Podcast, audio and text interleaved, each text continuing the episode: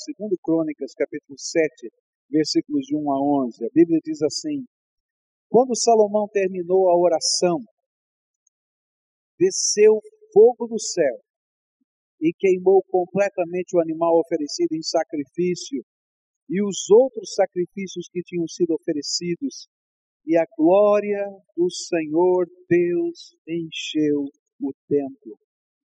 E por causa dessa luz, os sacerdotes não puderam entrar no templo. E ao verem o fogo descer e a glória do Senhor encher o templo, todos os israelitas que estavam ali no pátio se ajoelharam e encostaram o rosto no chão. E eles adoraram a Deus e o louvaram, dizendo: Louvem a Deus, o Senhor, porque Ele é bom, porque o seu amor dura para sempre. E então o rei e todo o povo ofereceram sacrifícios ao Senhor.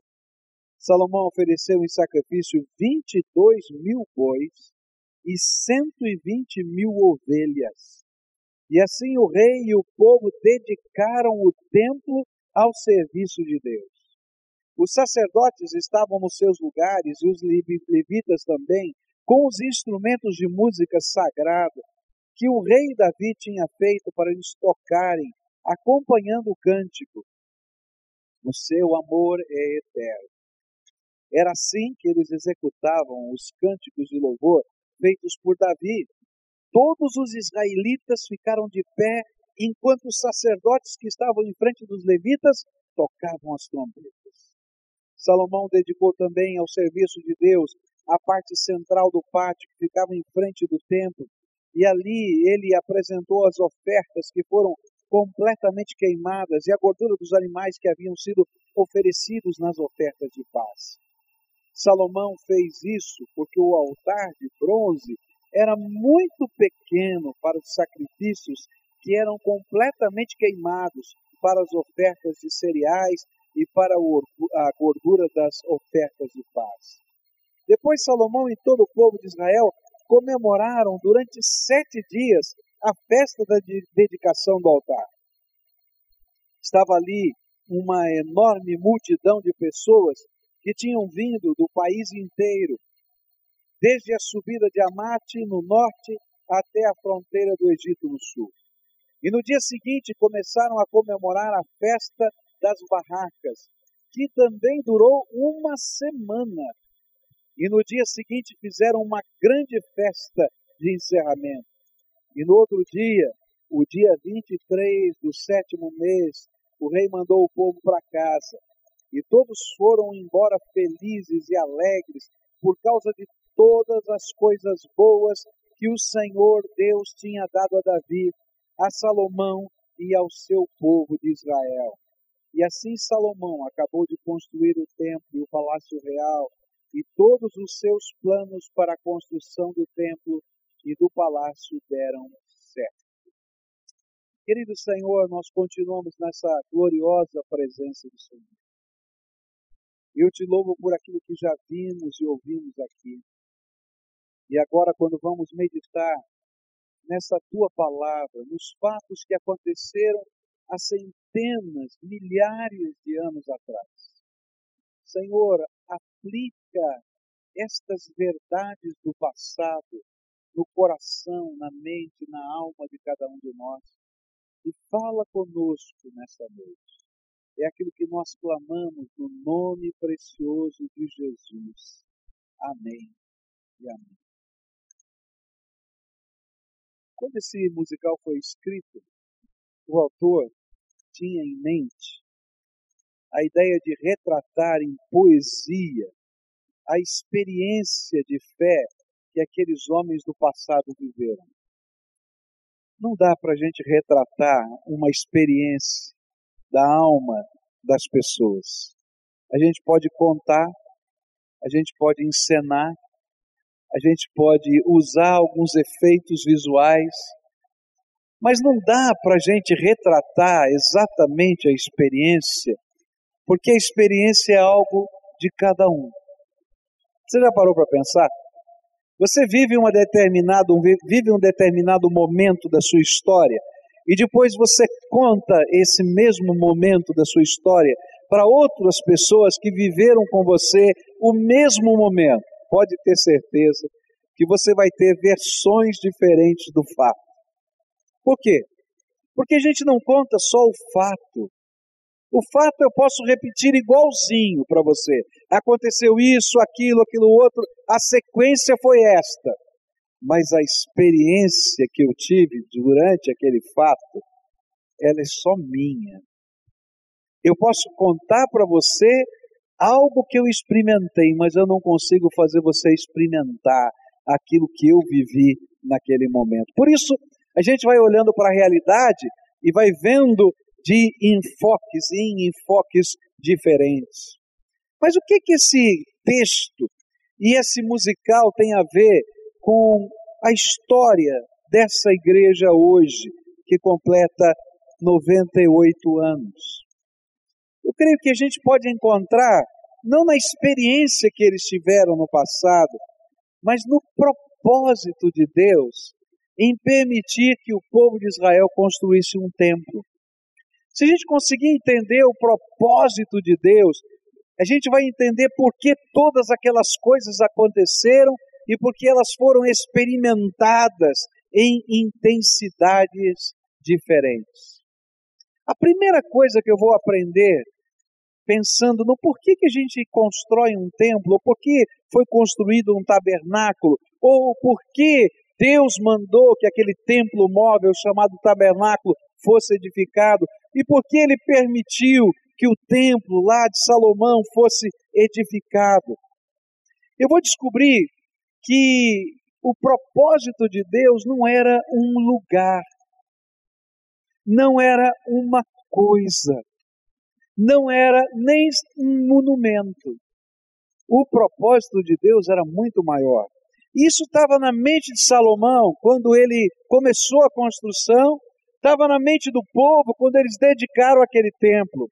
Tanto é verdade que em 2 Crônicas, capítulo 6, nós demos o 7, no capítulo 6, capítulo anterior, na oração de dedicação, no verso 18, Salomão diz assim: mas será que de fato, ó Deus, tu podes morar no meio de nós, criaturas humanas aqui na terra? Tu és tão grande que não cabes nem mesmo no céu. Como poderia este templo que eu construí ser bastante grande para isso? Todos eles sabiam naquele tempo que Deus era maior que um templo então, para que construir? Todos eles sabiam que Deus era muito mais glorioso do que qualquer coisa que foi colocada no tabernáculo. Então, por que Deus mandou que o tabernáculo fosse construído? E quando a gente vai estudar a história, a gente vai entender a razão daquela experiência que aqueles homens estavam vivendo. Deus queria que cada ser humano entendesse que apesar dele ser grande demais, tremendo demais, poderoso demais, e qualquer coisa demais que você queira colocar como adjetivo para Deus, ele deseja habitar no meio do seu povo. Ele deseja ter comunhão com cada ser humano. Ele deseja se revelar a cada um de nós.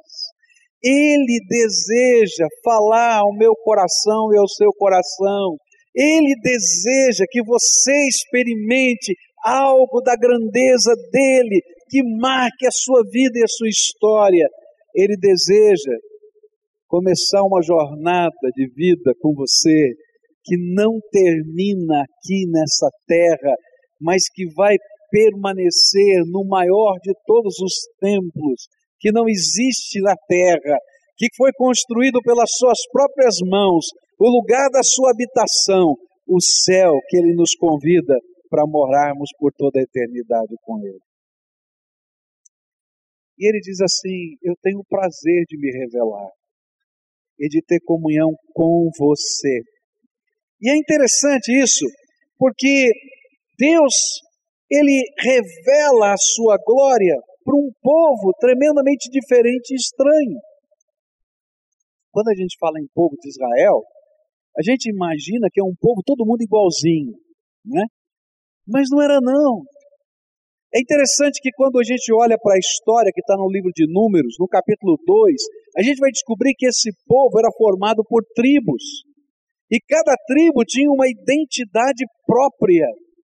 Cada tribo tinha o seu estandarte, a sua bandeira, tinha a sua cor, tinha os seus líderes. A Bíblia vai dizer que eles tinham até uma espécie de jeito de falar diferente.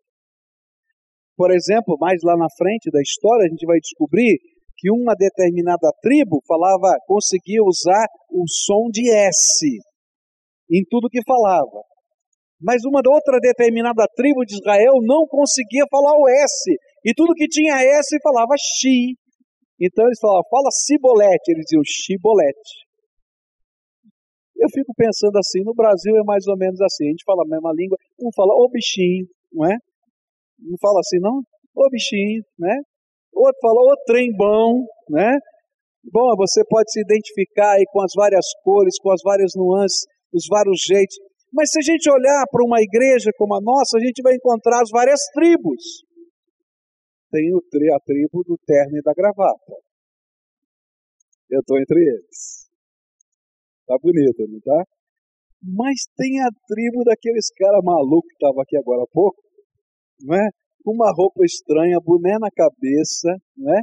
Um tênis amarrado, outro desamarrado. Você viu que tinha um tênis amarrado, outro desamarrado, não é? Um jeitão estranho, cantando uma música que não parece música, porque ele vai falando em vez de cantar. E a hora que eles entraram, tinha uns aqui que ficaram de pé, aqui quase dançando né? Porque já fazia parte da tribo. Mas sabe o que é interessante? É que quando a gente lê o livro de Números, a gente vai descobrir outra coisa tremenda do propósito de Deus em se revelar como querendo habitar no meio do seu povo e permitir que um tabernáculo ou um templo seja construído. Quando eles estavam marchando, diz a Bíblia, em Números capítulo 2, versículos 1 e 2, diz assim: o Senhor Deus disse a Moisés e a Arão o seguinte: quando os israelitas armarem um acampamento, cada um ficará perto da bandeira do seu grupo e do estandarte do seu grupo de famílias, e eles acamparão em volta da tenda sagrada e de frente para ela. E olha que coisa linda, que imagem bonita. Aqui estava uma tribo, aqui estava a tribo de Judá, aqui estava a tribo de Benjamim, cada um com as suas cores. Então, os vermelhos, os azuis, os amarelos, cada um com as suas cores, cada um com a sua tribo, cada um com o seu estandarte. Mas sabe o que é que estava no meio deles? O tabernáculo. E eles acampavam olhando para o tabernáculo, olhando para o templo do Senhor. E todo dia de manhã, quando, quando Moisés saía em direção ao tabernáculo, a glória do Senhor descia sobre aquele templo e todo homem que estava na porta da sua tenda, não importava qual era a tribo, colocava a boca no pó, porque o Deus vivo e todo-poderoso havia entrado no acampamento deles. Queridos, sabe qual é o grande propósito de Deus? É mostrar para a gente que essa grande diversidade de pessoas, de lugares, de cidades, de povos, de nações, de raças, ou de tribos urbanas, como nós temos. Quando está olhando para o Senhor da glória, e quando percebe a presença do Senhor da glória no meio deles, esquece a cor do seu estandarte, porque a única coisa que pode ver é a glória do Senhor. E quando você vê a glória do Senhor, querido, não adianta, você vai cair com a boca no pó para adorar Jesus como Senhor e Salvador da sua vida. Não tem jeito. Por isso, ele permitiu que o templo fosse construído, porque o desejo do Senhor é exatamente esse ainda hoje. E ainda que nós tenhamos um templo, Deus está dizendo para a gente: vocês são mais do que este lugar. Sabe o que somos? Uma comunidade de fé. Sabe para que, que esse lugar existe? É para dizer que nós somos, nós, nós, não eu, nós somos uma comunidade de fé. E que no meio dessa comunidade de fé, Deus vai revelar a sua glória. Que no meio desse povo de Deus, Deus vai revelar a sua glória. E no meio desse corpo visível do nosso Senhor Jesus, ele vai derramar e já derramou, está entre nós o seu Espírito Santo. É isso que o apóstolo Paulo ensinou em 1 Coríntios capítulo 3, versículos 16 e 17. Certamente vocês sabem que são o templo de Deus e que o Espírito de Deus vive em vocês. Está no plural. É no povo. E assim, se alguém destruir o templo de Deus, não essas pedras que estão aqui, mas esse povo, essa comunhão, essa comunidade de fé, Deus destruirá essa pessoa, pois o templo de Deus é santo e vocês são o seu templo. A primeira lição do propósito de Deus em permitir que a gente construa um templo é que eu e você saibamos de uma verdade. Ele quer habitar em nós. E Ele quer habitar entre nós. Ele habita em nós quando, pela fé, recebemos Jesus como Senhor e Salvador da nossa vida e entendemos que não podemos chegar perto dele a não ser pela infinita graça de Deus. E então dizemos: Jesus, nós precisamos do Senhor, perdoa os nossos pecados. E então ele vem com o seu Espírito Santo, entra dentro do nosso coração e faz da nossa alma o seu templo. Mas não para aí. Porque se você ficar só com isso, você vai se esfriar e vai se perder. Porque a vida cristã não é uma vida apenas de adoração contemplativa e individual. Mas ele vai dizer: olha, se aproxima daquele outro em que eu coloquei um pedacinho do meu espírito também, e daquele outro que eu coloquei um pedacinho do meu espírito também, e daquele outro que é tão diferente de você, mas que eu também coloquei um pedacinho do meu espírito, e sejam a totalidade daquilo que o mundo pode conhecer, visivelmente da minha glória e da minha presença. E aí ele nos convida para sermos nós o templo vivo de Deus. E aí, quando entramos num lugar como esse, ele passa a ser templo de Deus.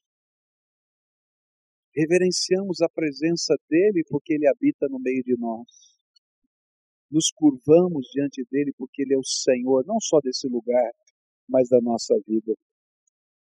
A segunda coisa que eu aprendo, por que Deus permitiu que os templos forem, fossem construídos, é porque só constrói um templo quem um dia foi marcado pelo poder de Deus. Há muitos anos atrás eu estava numa reunião numa entidade filantrópica aqui da cidade. E tinha um médico do meu lado. E aquele médico disse: O senhor é o pastor daquela grande igreja que tem no Batel? Eu falei: Sou. Vocês estão construindo um templo. Eu falei: É verdade. Estamos construindo um templo. Ele olhou então para mim e disse assim: Que pena. Eu falei: Por que que pena? Não entendi. Porque vocês vão construir com o dinheiro dos pobres.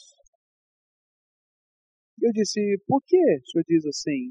porque rico nenhum vai botar dinheiro em templo. E eu saí dali preocupado. Falei, mas o que, que esse homem está querendo dizer? O que, que ele significa? Está me chamando de charlatão, está me chamando de enganador das pessoas. Aí eu entendi uma coisa. Qualquer pessoa que tem o seu coração em qualquer outra coisa ou lugar, a não ser na revelação do Deus vivo e todo-poderoso, nunca vai investir na obra de Deus nessa terra. Mas todo aquele que foi tocado pela presença do Deus Todo-Poderoso, todo aquele cuja glória de Deus um dia marcou a sua vida, todo dia que tem um pedacinho dessa glória marcada dentro da sua alma, não consegue deixar de investir toda a sua vida para que Deus seja glorificado e honrado, porque Ele passa a ser a razão absoluta da nossa existência. E o que vai acontecer nesse texto é exatamente isso. Aquele povo está numa festa. Salomão convidou todos os líderes da nação e convidou todos os chefes de família de toda a nação. Foi uma santa convocação. Saíram os arautos, tocaram as trombetas de aldeia em aldeia, de cidade em cidade, dizendo assim: Olha, todo homem que tem idade do serviço militar está sendo convocado, como se fosse uma convocação para a guerra, para comparecer na cidade de Jerusalém em tal dia. E começaram a vir caravanas e caravanas de homens de todos os lugares para a dedicação do templo. Eles não sabiam exatamente como ia ser, mas eles tinham que atender a santa convocação do Senhor, essa a ideia. E assim era chamado. E quando eles chegaram lá, viram um templo muito bonito, viram os preparativos, mas não foi isso que moveu o coração daquele povo, nem foi aquilo que moveu a adoração daquele povo, a dedicação daquele povo, não. Salomão sobe num pequeno estrado, no meio de uma multidão, e faz uma oração. E ali em cima do altar havia um animal que seria queimado, imolado e queimado. Já havia sido imolado, ele seria queimado. Só que tudo estava preparado, o fogo estava na mão, tudo estava sendo preparado, tudo estava ali, mas de repente aconteceu no final daquela oração algo extraordinário que não estava no script dos homens fogo do céu. O povo podia ver lá dos altos dos céus algo descendo como uma bola de fogo que veio e consumiu tudo que havia no altar. Você pode imaginar se você estivesse ali ao vivo e a cores vendo isso? E de repente a glória do Senhor. E é interessante que ninguém explica exatamente o que é a glória do Senhor mas algo tremendamente brilhante, um clarão imenso, enche o lugar da adoração, o templo, a ponto de que os sacerdotes não conseguiam entrar, diz a Bíblia, não conseguiam ir adiante, era muito claro, era muita luz. Quando você tem um holofote tremendamente forte, quente, sobre você, você põe a mão no rosto. Eu imagino que aquela hora o povo colocou a mão no rosto. E a Bíblia diz que não adiantou colocar a mão no rosto. Sabe o que eles fizeram? O que todo aquele que vive e experimenta a presença de Deus faz. Eles se curvaram de joelhos, e de joelhos só não adiantou, e eles se inclinaram até o chão, colocaram a testa no pó da terra e ali começaram a adorar o Deus vivo e verdadeiro que se revelava no meio deles. E queridos, tudo aquilo que vai acontecer dali em diante é fruto de uma resposta do mover de Deus na vida das pessoas. Algumas pessoas não entendem por que, que a gente vem ao culto, por exemplo, duas vezes por no domingo, de manhã e de noite. Algumas pessoas não entendem porque alguns de nós servimos em ministérios e esses ministérios são serviços voluntários que a gente faz para abençoar pessoas. E a gente vai trabalhar com crianças, a gente vai trabalhar com adultos, a gente vai trabalhar com deficientes, a gente vai trabalhar na área de música, a gente vai colocar os nossos dons e talentos, e a gente faz isso gratuitamente voluntariamente. As pessoas dizem, mas por que, que você faz isso? Porque, queridos, quando a gente vive experimenta a presença do Deus vivo, a gente não quer sair de perto dele e a gente quer ser instrumento de Deus na face da terra onde Deus nos colocar. E sabe o que vai acontecer? Eu vou só citar aqui o que aconteceu. A primeira coisa que veio foi um sentimento de reverência. Querido, se você experimentar a presença do Deus vivo no teu coração, não tem jeito. Você vai ser reverente, você vai se curvar, você vai se render, porque o glorioso Senhor se manifesta festa e se manifestou a você. Mas não parou na reverência daquele povo. Aquele povo começou a cantar louvores. E sabe, eles começaram a cantar uma música que tinha uma letra muito pequenininha. Não era uma música das mais criativas. O Senhor é bom e a sua misericórdia dura para sempre. E eu fico pensando, isso da minha cabeça, não está na Bíblia, tá? Eu fico pensando, alguns disseram assim, o Senhor é muito bom, a bola de fogo podia ter caído na minha cabeça. A sua misericórdia dura para sempre. Porque eu sei quão pecador eu sou, mas caiu lá na oferenda que representava o perdão dos pecados. O Senhor é bom e a sua misericórdia dura para sempre, porque quem sou eu para poder contemplar a face do Todo-Poderoso? E eu estou vendo alguma coisa da sua glória. E aí, queridos, ninguém podia segurar o louvor, porque o louvor, ele era algo que vinha da alma, em resposta àquilo que Deus estava fazendo na vida das pessoas. Quando eu coloco a minha vida para servir a Deus, eu não faço por obrigação. Eu não faço porque tem uma lei que me manda fazer isso. Ou quando eu abandono um determinado pecado que eu, eu era escravizado por ele. Eu não faço porque eu sou forte.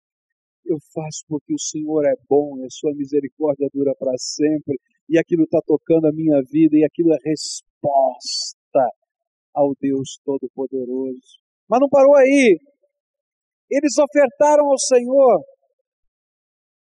Começou com Salomão ofertando bois e ovelhas.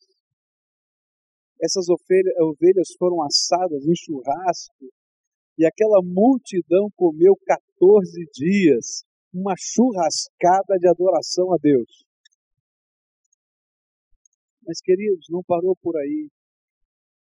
Porque o povo tinha prazer em celebrar e honrar ao Deus vivo e todo-poderoso.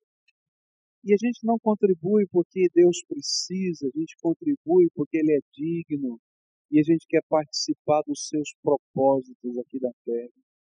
Mas não parou nisso, não. Eles continuaram. Eles não queriam ir embora. É um negócio tremendo. Eles não queriam ir embora. Passaram sete dias. Sete dias. Não foi um culto de duas horas. Sete dias.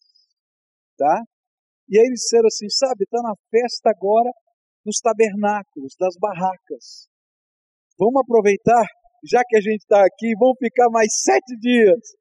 E eles ficaram mais sete dias. Teve que chegar uma hora que o rei disse assim: por favor, vão embora, vão para sua casa. Porque de fato eles estavam cheios de alegria na presença do Senhor.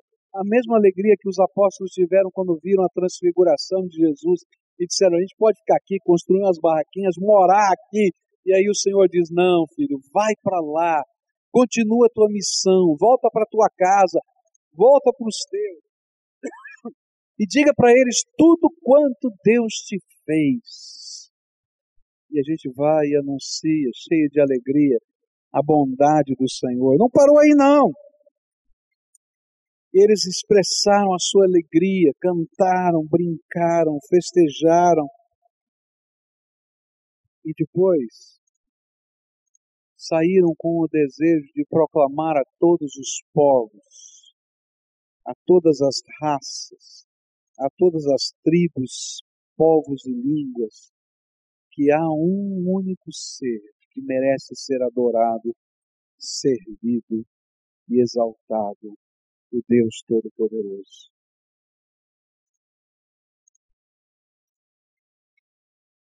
Havia mais uma coisa naquele templo que eu queria destacar para você nessa noite. Lá dentro daquele templo havia uma arca. E nessa arca havia duas tábuas de pedra que simbolizavam o Velho Testamento, a lei de Deus, os Dez Mandamentos. Para o judeu, não era só um texto sagrado, mas era o memorial de uma aliança e de um pacto que Deus havia firmado com o seu povo. E esse, essa arca foi colocada no lugar santíssimo do templo, para que todo o povo sempre soubesse, sempre lembrasse de que eles eram o povo que tinha um pacto, uma aliança, um compromisso com Deus. Eu queria terminar essa meditação pensando em algumas coisas que Deus quer trabalhar na nossa vida. A primeira delas, Deus quer revelar a sua glória para você. Essa é a primeira coisa. Se você nunca ouviu a voz do Espírito no teu coração, se você nunca percebeu a presença de Jesus vivo dentro da tua alma, se a fé para você ainda é uma série de preceitos da religião, então eu quero dizer para você, Deus tem algo mais para a tua vida. Porque Ele quer que você seja aquele que experimenta a revelação da presença dEle. E quero dizer mais, Ele quer te convidar a fazer parte de um povo que vive e experimenta a graça de Deus todos os dias. Segunda coisa que eu queria desafiar você é que se você já viveu essa experiência, então não permita, por favor, não permita que nada nem ninguém arranque de você o prazer de ser um adorador de Jesus. De colocar a tua vida no altar, de honrar com o teu tempo, com o teu espaço, com os teus dons, com prazer, com alegria, porque esse Deus bom é digno de toda honra, glória e louvor. E o que nós estamos fazendo não é nada mais do que responder à revelação dele na nossa vida. Terceira coisa que eu queria desafiar você nessa noite é: queridos, não dá para viver isso sozinho. Você precisa assumir compromissos com Deus e precisa assumir compromissos com o povo de Deus. E era por isso que a arca da aliança estava no templo. Para que eles soubessem que eles eram o povo que tinha um pacto com Deus. E um povo que tinha um pacto com os seus irmãos. De honrar e de servir ao Senhor. Hoje a gente vive um tempo em que as pessoas dizem assim: eu posso viver a minha fé do meu jeito. Essa é uma grande enganação da nossa mente. Ninguém consegue viver a fé do seu jeito, porque só tem um jeito de viver a fé, é do jeito de Deus. O jeito de Deus não é o jeito da igreja batista, da igreja anglicana, da igreja católica, ou de qualquer agremiação humana que também tem as suas bandeiras e os seus estandartes. O jeito de Deus é quando a gente ouve a voz do Espírito e se rende a Ele, e quando coloca a palavra de Deus no centro da nossa vida. E a gente pode olhar as pessoas que estão ao nosso redor e entender que elas são alvos da mesma graça, da mesma misericórdia e precisam experimentar a mesmo, o mesmo poder libertador e salvador que vem da graça de Jesus. Por isso, nessa noite de festa, que a gente vai continuar adorando, daqui a pouco as crianças vão entrar aqui, a gente vai celebrar com elas com alegria. Eu queria desafiar você a assumir esses três compromissos com Deus. Se você ainda não viveu uma experiência com Deus vivo, peça a Deus ele, a Ele hoje, que se revele a você, que toque o seu coração, que fale a sua alma. Porque Ele quer fazer isso. E Ele quer montar a sua tenda dentro do seu coração. Ele quer. Se você já experimentou isso, não fique sozinho. Coloque tua vida para servir ao Senhor, para que a tenda do Senhor não esteja só no teu coração, mas no meio do seu povo. E celebre com Ele. e assuma um pacto um compromisso de servir e honrar Jesus com toda a sua vida, segundo os ditames da palavra de Deus. Houve uma profecia no Velho Testamento que se cumpriu com Jesus. A profecia foi dita pelo profeta Jeremias. E Jeremias disse assim: que vai chegar o tempo em que a lei de Deus não vai estar mais escrita em tábuas de pedra, mas ela vai ser escrita em tábuas de carne do coração humano. E quando Jesus veio a esse mundo, morreu por nós na cruz do Calvário, tomou o meu lugar e o seu lugar, ele deu a oportunidade para que eu e você fôssemos as tábuas da graça dentro do nosso coração, onde ele vai registrar os propósitos dele, os desejos do seu coração, os desígnios da sua grandeza e vai confirmá-los à luz das Escrituras Sagradas. Por isso, nessa noite, eu queria orar com você, como todas as noites a gente faz, ou todas as manhãs a gente faz nos nossos cultos. Uma oração de busca, uma oração de entrega e uma oração de compromisso. Se você ainda não experimentou e quer experimentar, você vai orar comigo. Porque eu creio que Deus ouve e responde a oração. E Ele vai manifestar a graça dele na tua vida. Se você já experimentou, então quem sabe seja o dia de renovação dos seus votos diante de Deus. Porque às vezes a gente esquece das marcas que Deus deixou dentro da nossa alma. Elas ficam lá no nosso passado e Deus está dizendo: reaviva para o presente, porque eu quero usar a tua vida. E nessa oração nós vamos firmar compromissos. Senhor, eu quero aprender a viver contigo, com o teu povo, que é a tua igreja, à luz da tua palavra.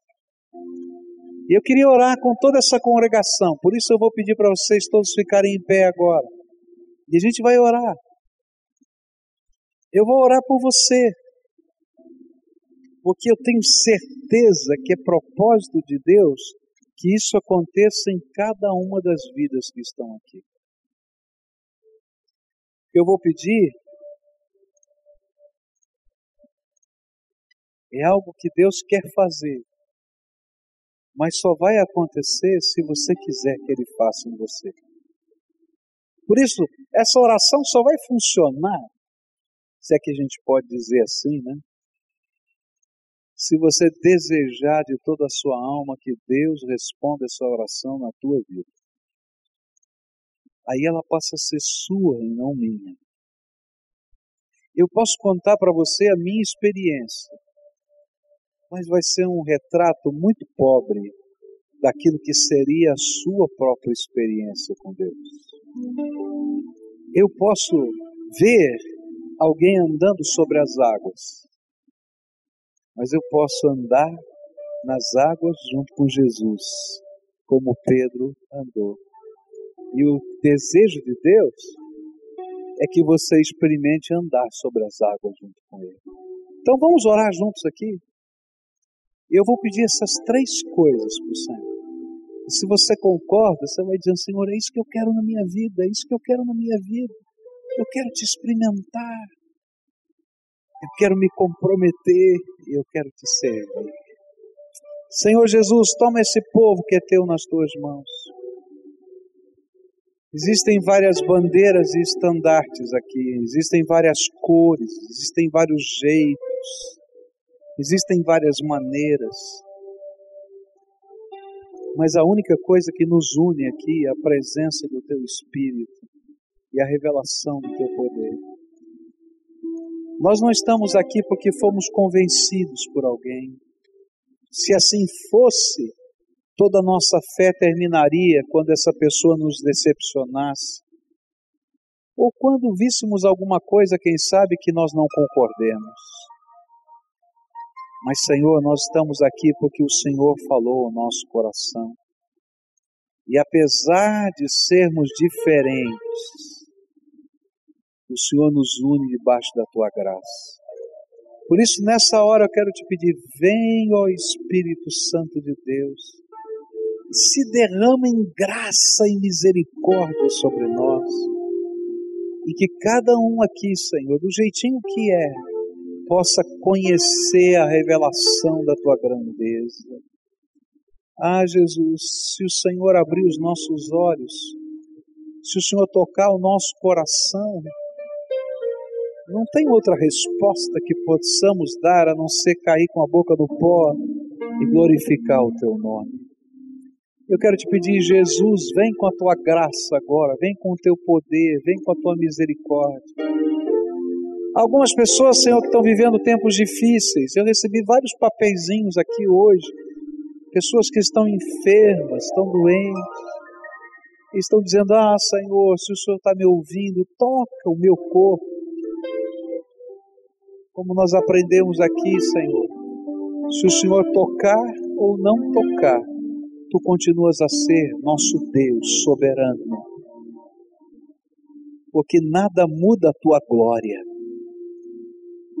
Mas, Senhor, eu quero te pedir, toca esses corpos hoje, Senhor, com a tua misericórdia. Ó Senhor, tem pessoas aqui que estão chegando dizendo, Senhor, eu até que gostaria de experimentar, mas eu tenho tantos medos, tantas dúvidas. Alguns estão dizendo tantos pecados. Ó Senhor Jesus, eu quero te pedir que agora aquele sangue que o Senhor verteu na cruz do Calvário purificador, perdoe, lave todo pecado.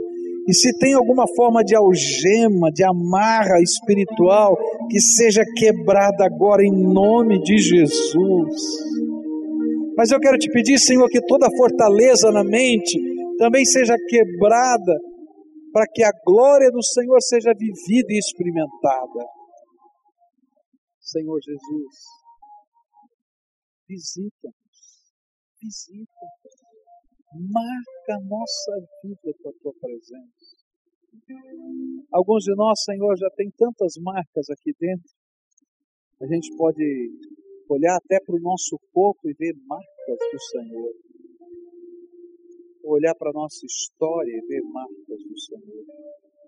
Senhor, não nos permita esquecer daquele momento glorioso da tua revelação nem pegar os nossos dons e talentos e escondê-los na vida, mas, Senhor, que nós possamos colocá-los nas tuas mãos para que sejamos instrumentos da tua glória. Pai, aviva a tua igreja. Aviva, Senhor, a cada crente no Senhor Jesus. Desperta, dá fome, Senhor, da tua graça, dá ousadia e usa-nos para a tua glória.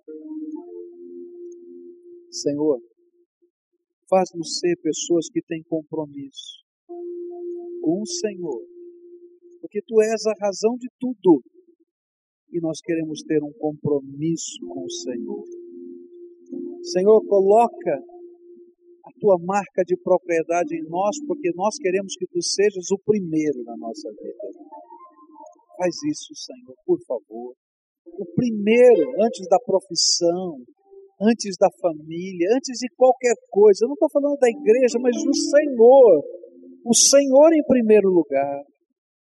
Porque não tem sentido mais nada se o Senhor não estiver em primeiro lugar. Por isso queremos ter compromisso contigo. Mas faz com que o nosso compromisso contigo se transforme em compromisso com as pessoas. E possamos ter compromisso com o teu povo, como família de Deus, como igreja do Senhor e que deixemos de ser andarilhos dessa terra como alguém que não tem um povo, mas que nós possamos descobrir que temos um povo e uma família e nos agregarmos à igreja do Senhor onde o Senhor nos colocar. Mas alteia, Senhor, os nossos olhos para que vejamos as pessoas de todas as raças, tribos, povos, nações, dentro da cidade e fora dela no mundo, para que sejamos nós instrumentos da tua graça aonde o Senhor nos colocar. De tal maneira que as pedras não precisem clamar, mas que nós sejamos, Senhor, as pedras vivas que clamam, que gritam, que cantam e que exaltam o Deus Todo-Poderoso e a sua glória para todos sempre, sempre. Amém e amém.